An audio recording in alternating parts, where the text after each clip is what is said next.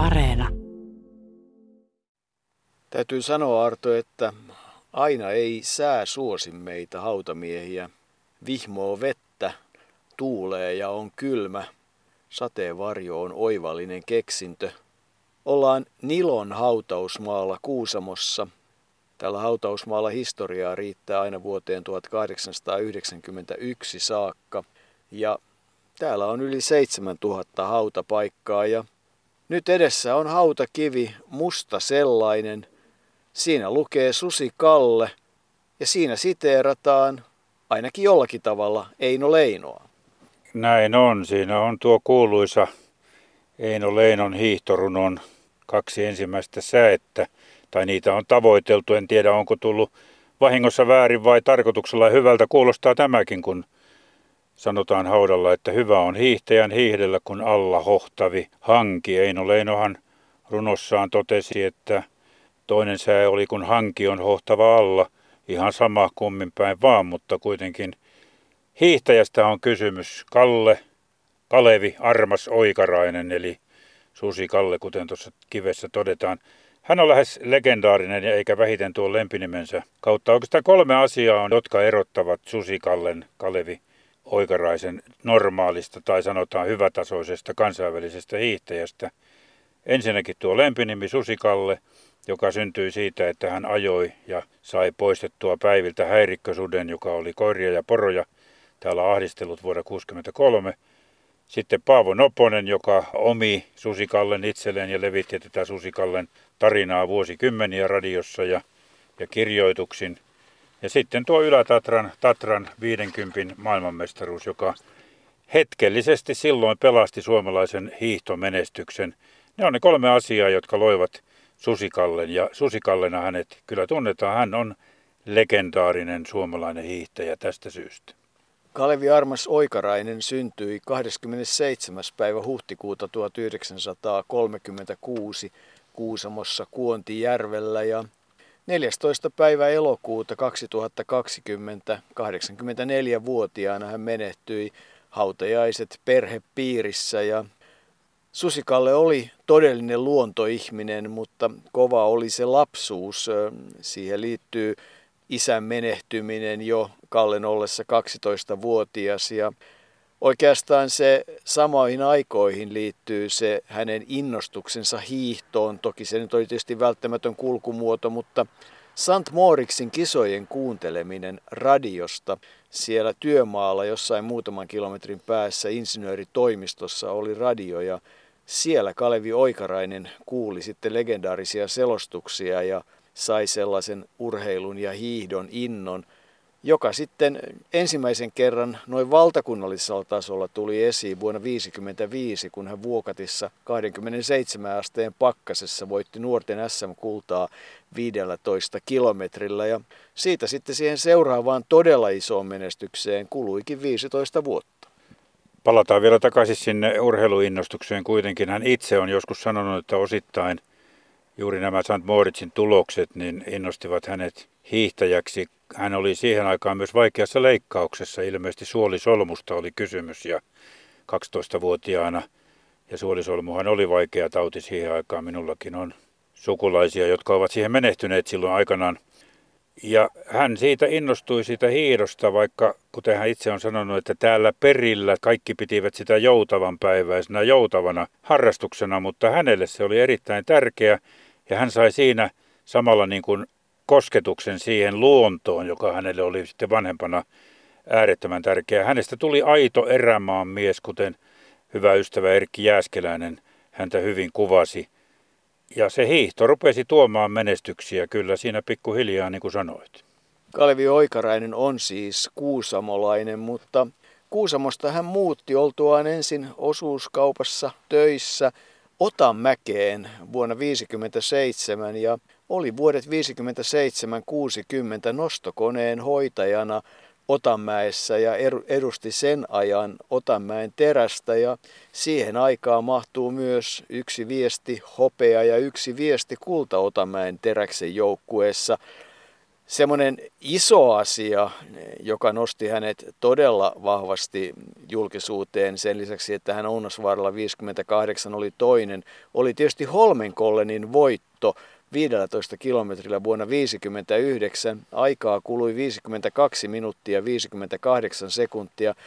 Einar Skaaren hävisi viisi sekuntia ja, ja se oli sellainen häkellyttävä ja yllättävä voitto, koska eihän norjalaisia Holmenkollenilla kovin usein voitettu. Ei, ja Holmenkollen on edelleenkin, sitä pidetään huippukilpailuna hiihtomaailmassa, vaikka arvokisoista ei olisikaan kysymys juuri sillä hetkellä. Salpausselkä on tietysti toinen, mutta kyllä Holmenkollen on se legendaarinen ja arvostetuin maailmankapin voitto tälläkin hetkellä. Siitä se hiihtoura sitten vähitellen alkoi, mutta ennen kuin ensimmäiset MM-kisat olivat Sakopaanessa ja siellä hän keskeytti 15 kilometriä ja tuo keskeyttäminen – siitä tuli tietynlainen, ei voi sanoa tavaramerkki, mutta tietynlainen jatkumo myös muulle uralle, kuten Manne Liimatainen, hänen hyvä ystävänsä täällä Kuusamossa 15 vuotta yhtä aikaa Susikallen kanssa hiirellyt, niin sanoi, että häntä nuorempana Susikallea tai Kalevi Oikaraista sanottiin puolimatkan Kaleviksi, koska hän keskeytti niin usein. Usein kun oli huono keli, jonka hän tiesi, ettei sovi hänelle, niin hän jätti hiidon kesken. Hän itsekin myönsi, että hän oli tuommoinen hiihtäjä, joka, joka oli tavallaan niin kuin on-off, että jos hän näki, että ei tule mitään, niin ei hän lähtenyt turhaan sinne repimään, vaan jätti leikin sikseen. Ja ensimmäinen keskeytys tuli silloin Sakopaanessa 62, mutta 63 oli se vuosi, niin kuin tuossa alussa todettiin, jolloin hänestä alkoi tuo legenda syntyä. Ja silloin hän todella hiihtämällä otti suden kiinni, väsytti naaras suden. Hän oli nähnyt jäljet tullessaan lenkiltä kello 14 maissa iltapäivällä ja todennut sitten suden virtsaamisjäljistä, että naaraasta on kysymys ja haki kiväärin ja lähti perään. Se sudenhiihto on iso asia ja ennen sitä tapahtui jo se, että vuonna 60 hän oli Holmenkollenin 55. Vöyrin SM-kisoissa 61 jakoi Väinö Huhtalan kanssa Suomen mestaruuden ja Samana vuonna 1963 sitten aloitti myös Rajavartiolaitoksella, oli muuttanut vuonna 60 lopussa takaisin Kuusamoon, saanut Rauma Reporalta työpaikan ja, ja siitä alkoi sitten se rajamiehen, rajakersantin ja rajaylikersantin aika, mutta mennään takaisin siihen suden kiinni saamiseen. Se Susikallen synty on tietysti tarinana kerrassaan kiehtova ja, ja ilman sitä todella – ei Kalevi Oikarainen koskaan olisi ehkä noussut niin isoon julkisuuteen.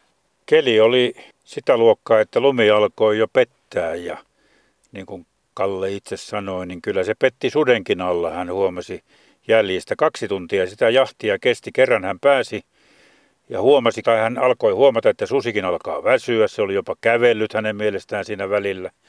Ja tuota, kerran hän pääsi sadan metrin päähän ja ampui ensimmäisen kerran, mutta silloin luoti meni peräpäästä ohi ja susi jatkoi vielä matkaansa, mutta lopulta susi luovutti Kalle, kertoi, että se kääntyi tavallaan häntä vastaan ja ikään kuin odotti häntä siellä jossain 50-70 metrin päässä. Ja sieltä sitten kolme luotia tarvittiin, että tuo häirikkösusi saatiin lopetettua Kallen mukaan, Susikallen mukaan, tai eihän silloin vielä ollut Susikalle, mutta hän totesi, että vähän kävi sen rupeaman jälkeen sutta jopa sääliksi, kun se tavallaan katsoi häntä silmiin. Mutta siihen suden retki päättyi ja Susikallen retki alkoi. Niin, onko niin, että voitelu Nero Osmo Hillebrand antoi sen nimen Susikalle tai ei antanut, vaan ensimmäisen kerran sitten kuultuaan tarinan puhui, että sinä olet Susikalle. Me etsimme sitä sutta. Se on ollut Rukalla hotellin aulassa, sinne se täytettynä laitettiin, mutta ei sitä vaan löytynyt. Ei, ja ei ainakaan nykyinen henkilökunta, ja sitä yritettiin soitella eri puolille, tiennyt mihin se olisi laitettu. Ehkä se on pantu lopulta hautaan sitten tavallaan arvonsa mukaisesti, mutta se jäi vielä selvittämättä. Ehkä joku sen tietää, ja, ja tuo totuus suden nykyisestä mahdollisesta olinpaikasta tulee vielä esille. Mutta sen me löysimme sen Kalevi Oikaraisen patsaan, se oli komealla paikalla Rukalla siellä vanhalla maalialueella ja liekö sitten sen takana oleva susipatsas kuitenkin jonkinlainen yhdistelmä näistä asioista. Niin, se kuuluu siihen patsaaseen. Susi ulvoo siinä taustalla korkealla ja susikalle menee suksilla eteenpäin. Sehän on samalla paikalla, missä aikanaan Rukan hiihtojen lähtö ja maali olivat. Nythän ne ovat jo tuolla hiihtostadionilla, uudella hiihtostadionilla, mutta siitä silloin aikanaan Susikallekin Rukan hiihtoihin aina starttasi vuosittain. Vuonna 1966 hän jatkoi tuota kansainvälistä uraansa ja oli mukana Oslon maailmanmestaruushiidoissa ja, ja siellä tuli sitten viesti hopeaa. 4 kertaa 10 kilometriä ja, ja se oli se ensimmäinen arvokisamitali. Toki vuonna 1965 silloin ilmeisesti Eero Mäntyrannalla oli hiukan semmoinen välivuoden tapainen, mutta Eero itse muistelmissaan toteaa, että sinä vuonna Kalevi Oikarinen oli selvästi Suomen paras hiihtäjä. Siinä on muun muassa Salpaussellä 15 kilometrin voitto, mutta todella viestissä hopeaa 66 ja 67 SM-kultaa Kuusamon joukkueessa, Osmo ja Unto Karjalainen, Olavi Ojala ja kyllähän se Kuusamo aikamoinen hegemonia joukkueen viestissä oli. Liekö kaiken kaikkiaan Kalevillakin yhdeksän viestin Suomen mestaruutta, yksi Otamäen teräksessä ja muut Kuusamo eräveikoissa. On hänellä niitä SM-mitaleita ja täytyy tietysti muistaa, että sinä aikana hiihtäjiä Suomessa oli valtava määrä kovia hiihtäjiä, tietysti primusmoottorina Eero Mäntyräntä, joka niin hauskasti onkin vuotta Kalevi Oikaraista nuorempi mies. Siitä sitten se seuraava mitalli 68 Grenoblessa kolmas ja viestissä, jota Eero Mäntyranta sitten ankkuriosuudestaan kuvaa uransa ehkä parhaaksi hiidoksi. Hän kukisti Vedeninin loppusuoralla ja aivan ennen maalia maalisuoralla vaihtoi tasatyönnön vuorotahtiin ja sai sen metrin puolentoista eron sitten Vedeniniin ja näin sitten sai myöskin Kalevi Oikarainen sen olympiamitallin. Sitten ollaan pikkuhiljaa jo Tatralla. Niin, sanotaan nyt vielä kerran, että toinen arvokisakeskeytyskin tuli siellä Oslossa 50 Neljähän noita kaikkiaan oli ja seuraavaa saatiin odottaa sitten Tatralle ja Sapporoon, mutta Tatralla tuli se menestys ja Vedenin oli silloinkin erittäin tärkeässä roolissa noin historiallisesti suomalaisten eh, menestyksen. Yritti, yritti estää suomalaisten menestystä. Vedenin oli voittanut 30, Gerhard Grimmer oli ollut toinen Tatralla 30 ja tuota, Susikalle oli keskeyttänyt 15 kilometrin kilpailun, mutta Arto Tiainen, silloinen päävalmentaja, Susikalle itse on sanonut, puhutaan nyt Susikallesta, vaikka Kalevi Oikaraista tietysti on enemmän kysymys, oli sanonut Tianen Kaleville, että sinä, sinulla on ainoastaan suomalaisista mahdollisuus menestyä tällä. Ja se oli luonut niin kuin tavallaan uskoa siihen alkuun. Vedenin lähti Kalevi Oikaraisen perässä, mutta sai suomalaisen kiinni jo 10 kilometrin kohdalla ja siinä mentiin sitten parikymmentä kilometriä ylikin yhdessä ja, ja tuota, tuli Simasov, tuli myös venäläinen siihen kolmanneksi mukaan, yrittivät pudottaa koikaraista, mutta hänellä, hänellä oli sillä hetkellä aivan hirveä kunto, niin kuin joskus sanotaan, ja niin vain 39 kilometrin kohdalla alkoi ratkaisu syntyä, Vedenin alkoi jäädä, Susikalle vilkaisi kerran taakseen ja näki, että näin tapahtuu ja sai siitä lisäintoa. Ja vielä oli Gerhard Grimmer väliajoissa hyvin siinä lähellä, mutta viimeiset kaksi kilometriä Kalevi Oikarainen tuli kuin lentäen ja voitti reilulla puolella minuutilla. Vedenin oli lopulta toinen ja Grimmer kolmas, mutta Suomi sai sen maailmanmestaruuden ja monet ovat kyllä sanoneet, että ilman se maailmanmestaruus niin kuin tietyllä tavalla tuuditti suomalaisen hiihdon vielä siinä vaiheessa – siihen uskoon, että kyllä tässä pärjätään, vaikka kysymys oli siitä, että menestys alkoi todella hiipua ja vasta uusia, uusia yrityksiä niin kuin organisaatiotasolla ja muuten tehtiin sitten sen Sapporon katastrofin jälkeen. Mutta Tatra, se oli tärkeä asia suomalaiselle hiihdolle ja se oli varmasti tärkeä asia myös Kalevi Oikaraiselle. Kyllä, hän oli silloin 33-vuotias, elettiin helmikuun 22. päivää vuonna 70 ja Kalevi lähti numerolla 45 ja siihenkin liittyy sitten sellainen, että kun katsoo hänen arvokisamitaliensa hiihtolappuja tai hiihtonumeroita, niin kaikissa niissä on jollakin tavalla mukana numero neljä. Tuolloin hän hiihti numerolla 45. Käytti muuten tuohon 50 kilometrin aikaa hiukan vaille 2 tuntia 50 minuuttia ja Mennään hetkeksi niihin tunnelmiin sinne Tatralle ja kuulostellaan minkälaisia mietteitä Tatralta kuultiin Yleisradiossa. Ja nyt tulee Kalevi Oikarainen. Hän laskee hiihtostadionille vimmatusti sauvoen tuolta, mutta rauhallisesti, tyylinsä ja rytminsä säilyttäen. Sukset luistavat hyvin.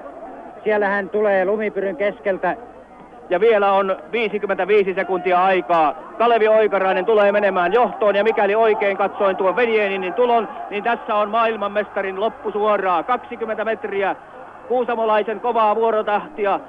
Vimmattu kiri paljon kovempi kuin Grimmerin ja nyt tulee johtoaika. Oikarainen maalissa nyt 2.49.34.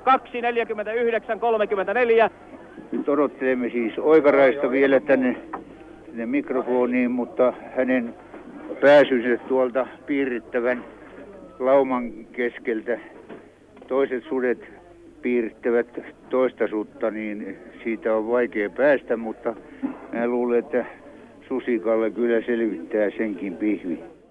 Olennaistahan siellä oli se, että Kalevi Oikarainen kieltäytyi haastattelusta. Hän ei suostunut, ei Anssi Kukkosen eikä Pikka Tiilikaisen haastatteluun. Hän oli sitä mieltä, että Paavo Noponen oli henkilö, joka oli häntä tukenut koko sen 15 vuoden ajan ja häneen uskonut, kun muut puhuivat hänestä pahaa.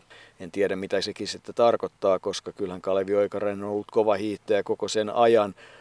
Mutta oli miten oli, se suhde Paavo Noposeen sitten hiukan myöhemmin muuttui, siitä voidaan puhua, mutta et, kyllähän se Kuusamossa aiheutti kaikenlaista tämä Kalevi Oikaraisen voitto ja se helmikuun lopun päivä.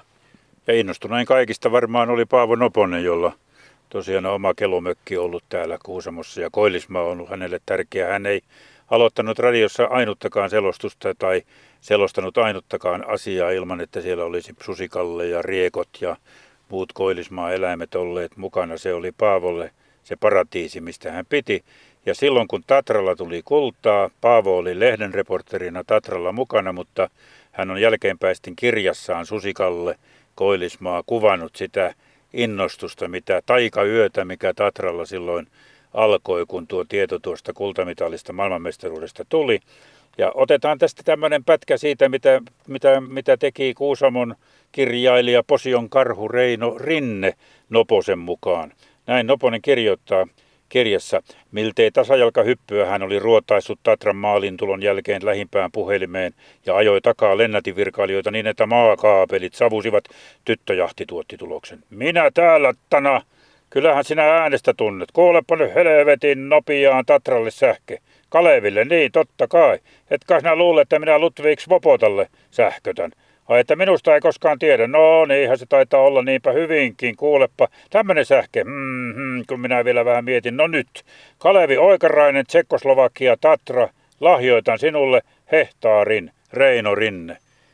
Ja kyllä kai se Reino Rinne se hehtaarin lahjoitti, mutta, mutta vanhimman Kalevi Oikaraisen vanhimman pojan Keijon mukaan isä ei sitä hehtaaria koskaan sitten kuitenkaan vastaanottanut. Ei, ja muistan tuon teini-ikäisenä, kun luin, niin se jotenkin nauratti. Ja koko se kuvaus siitä Kuusamon taikayöstä ja terveyskeskuksessa oli kaatumavammoja korjailtu ja kahvilan pitäjä ilmoitti, että täällä kahvit Kaleville koko loppuvuoden ajan ja, ja muistan, että silloin kerrottiin semmoistakin asiaa, että sen taikayön jälkeen yhdeksän kuukauden kuluttua Kuusamossa oli semmoinen synnytysten piikki, mutta sitä en pysty mistään vahvistamaan. Kalevilla todella oli perhe ja, ja se oli hänelle tärkeä asia. Hänen puolisonsa Laimi, naimisiin he menivät 56, Keijokynt syntyi 57, Markku 58, Pertti 59, Rauno 61 ja tulihan se lopulta se tyttökin, kun oikein yritettiin Maarit 63 siitä pariskunta jopa vitsaa. Eli koko elämänsä yhdessä elivät ja, ja toisiaan tukivat ja se vaikuttaa ulospäin katsottuna onnelliselta ja kauniilta avioliitolta aivan loppuun saakka, mutta kyllähän Kalevi Oikarainen ihmisenä oli tietynlainen. Häntä kuvataan, että hän oli huumorintajuinen, äkkiväärä, mutta, mutta ennen kaikkea ystävilleen, niin, jotka hän otti ystävilleen, hän oli hieno ihminen. Kun puhuit perheestä, niin kyllä perheeseen kuului myös tämä Koillismaan Kuusamon luonto. Se oli Kalevi Oikaraiselle tärkeää. Hän metsästi lintuja, ei enää susia, susia ei ainoaksi silloin vuonna 1963. Teeriä, koppeloita, niitä, niitä hän sitten ampui, mutta ei koskaan liikaa, vaan sen verran kuin tarvittiin. Hän oli myös kova kalamies kävi Tenolla lohta onkimassa, Kitkajoesta sai isojakin taimenia, ei aina, mutta kovin usein kyllä niistä tiedetään, että sellaisia hänelle, hänen onkeensa on tarttunut. Se luonto oli todella tärkeä, mutta niin olivat ne harvat ystävätkin, kuten sanoit. Ei ystäviä ollut liikaa, ja jos oli tuntematon porukka, niin Kalle oli hyvinkin hiljainen eikä paljon puhunut, mutta sitten juttua riitti, kun oli hyvät ystävät ympärille. Ja kyllä siellä aina vähän jekuteltiin. Se, mikä naurattaa tietysti, Manne Liimatainen rohkeasti totesi, että eihän se kielitaito heillä kovin hyvä hiihtoaikana ollut.